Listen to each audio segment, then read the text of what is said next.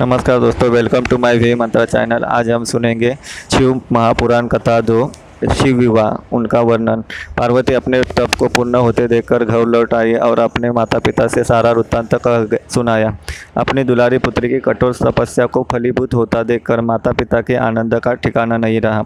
उधर शंकर जी ने सप्तऋषियों का विवाह का प्रस्ताव लेकर हिमालय के पास भेजा और इस प्रकार विवाह की शुभ स्थिति निश्चित हुई।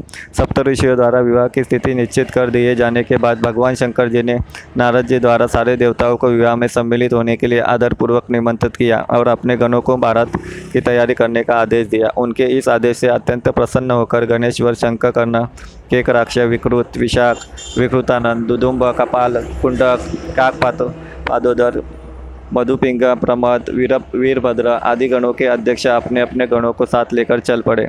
नंदी, क्षेत्रपाल, भैरव आदि गणराज भी कोटि कोटि गणों के साथ निकल पड़े। ये सभी तीन नेत्रों वाले थे। सबके मस्तर पर मस्तक पर चंद्रमा और गले में नीले चिन्ह थे। सभी ने रुद्राक्ष के आभूषण पहन रखे थे। सभी के शरीर पर उत्तम भस्म पुती हुई थी। इन गणों के साथ शंकर जी के भूतों, प्रेतों, पिचासों की सेना भी आकर सम्मिलित हो गई। इनमें डाकनी, शाकिनी यातुधान वेताल, ब्रह्म, राक्षस आदि भी शामिल थे। इन सभी के रूप, रंग, आकार, प्रकार, चेष्टाएँ, वेशभूषा हाव भाव आदि सभी कुछ अत्यंत विचित्र थे। किसी के मुख नहीं था तो किसी के बहुत से मुख थे। कोई बिना हाथ पैर का तो था तो कोई बहुत से हाथ पैर वाला था। किसी के बहुत सी आँखें थी तो किसी के पास एक भी आँख नहीं थी। किसी का मुख गधे की तरह था, किसी का सियार की तरह, किसी का कुत्ते की तरह था। उन सबने अपने अंगों में ताज़ा खून लगा रखा था। कोई अत्यंत पवित्र और कोई अत्यंत विभत्स था, अपवित्र गणवेश धारण किए हुए था। उनके आभूषण बड़े ही डरावने थे। उन्होंने हाथ में नर कंपाल ले रखा था। वे सबके सब अपने तरंग में मस्त होकर नाचते, गाते और मज उड़ाते हुए महादेव शंकर जी के चारों ओर एकत्रित हो गए। चंडी देवी बड़ी प्रसन्नता के साथ उत्सव मनाती हुई भगवान रुद्रदेव की बहन बनकर वहाँ आ पहुँची। उन्होंने सर्पों के आभूषण पहन रखे थे। वे प्रेत पर बैठकर अपनी मस्तक पर सोने का कलश धारण किए हुए थे।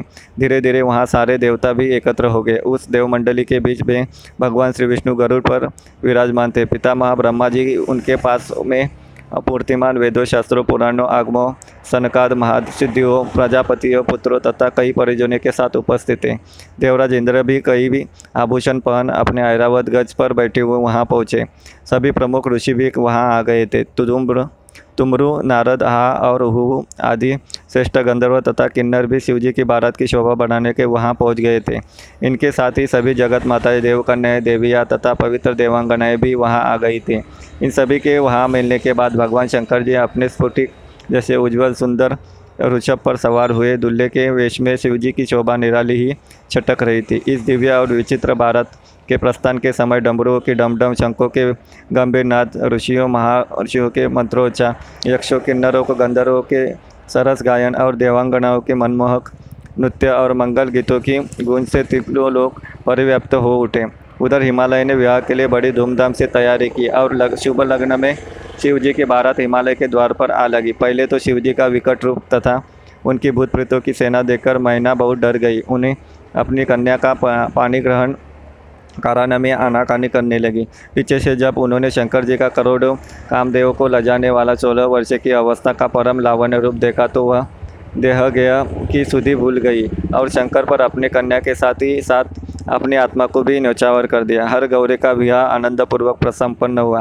हिमाचल ने कन्यादान दिया। विष्णु, भगवान तथा अनन्य देव और देव रमणीय ने नाना प्रकार के उपहार भेंट दिए। ब्रह्मा जी ने वेदोक्त रीति से विवाह करवाया। सब लोग अमित उत्साह से भरे अपने अपने स्थानों को लौट गए। इस प्रकार विवाह संपन्न हुआ। अध्याय समाप्त होता है और भी जानकारी जानने के लिए मेरा चैनल फॉलो कीजिए। Thank you.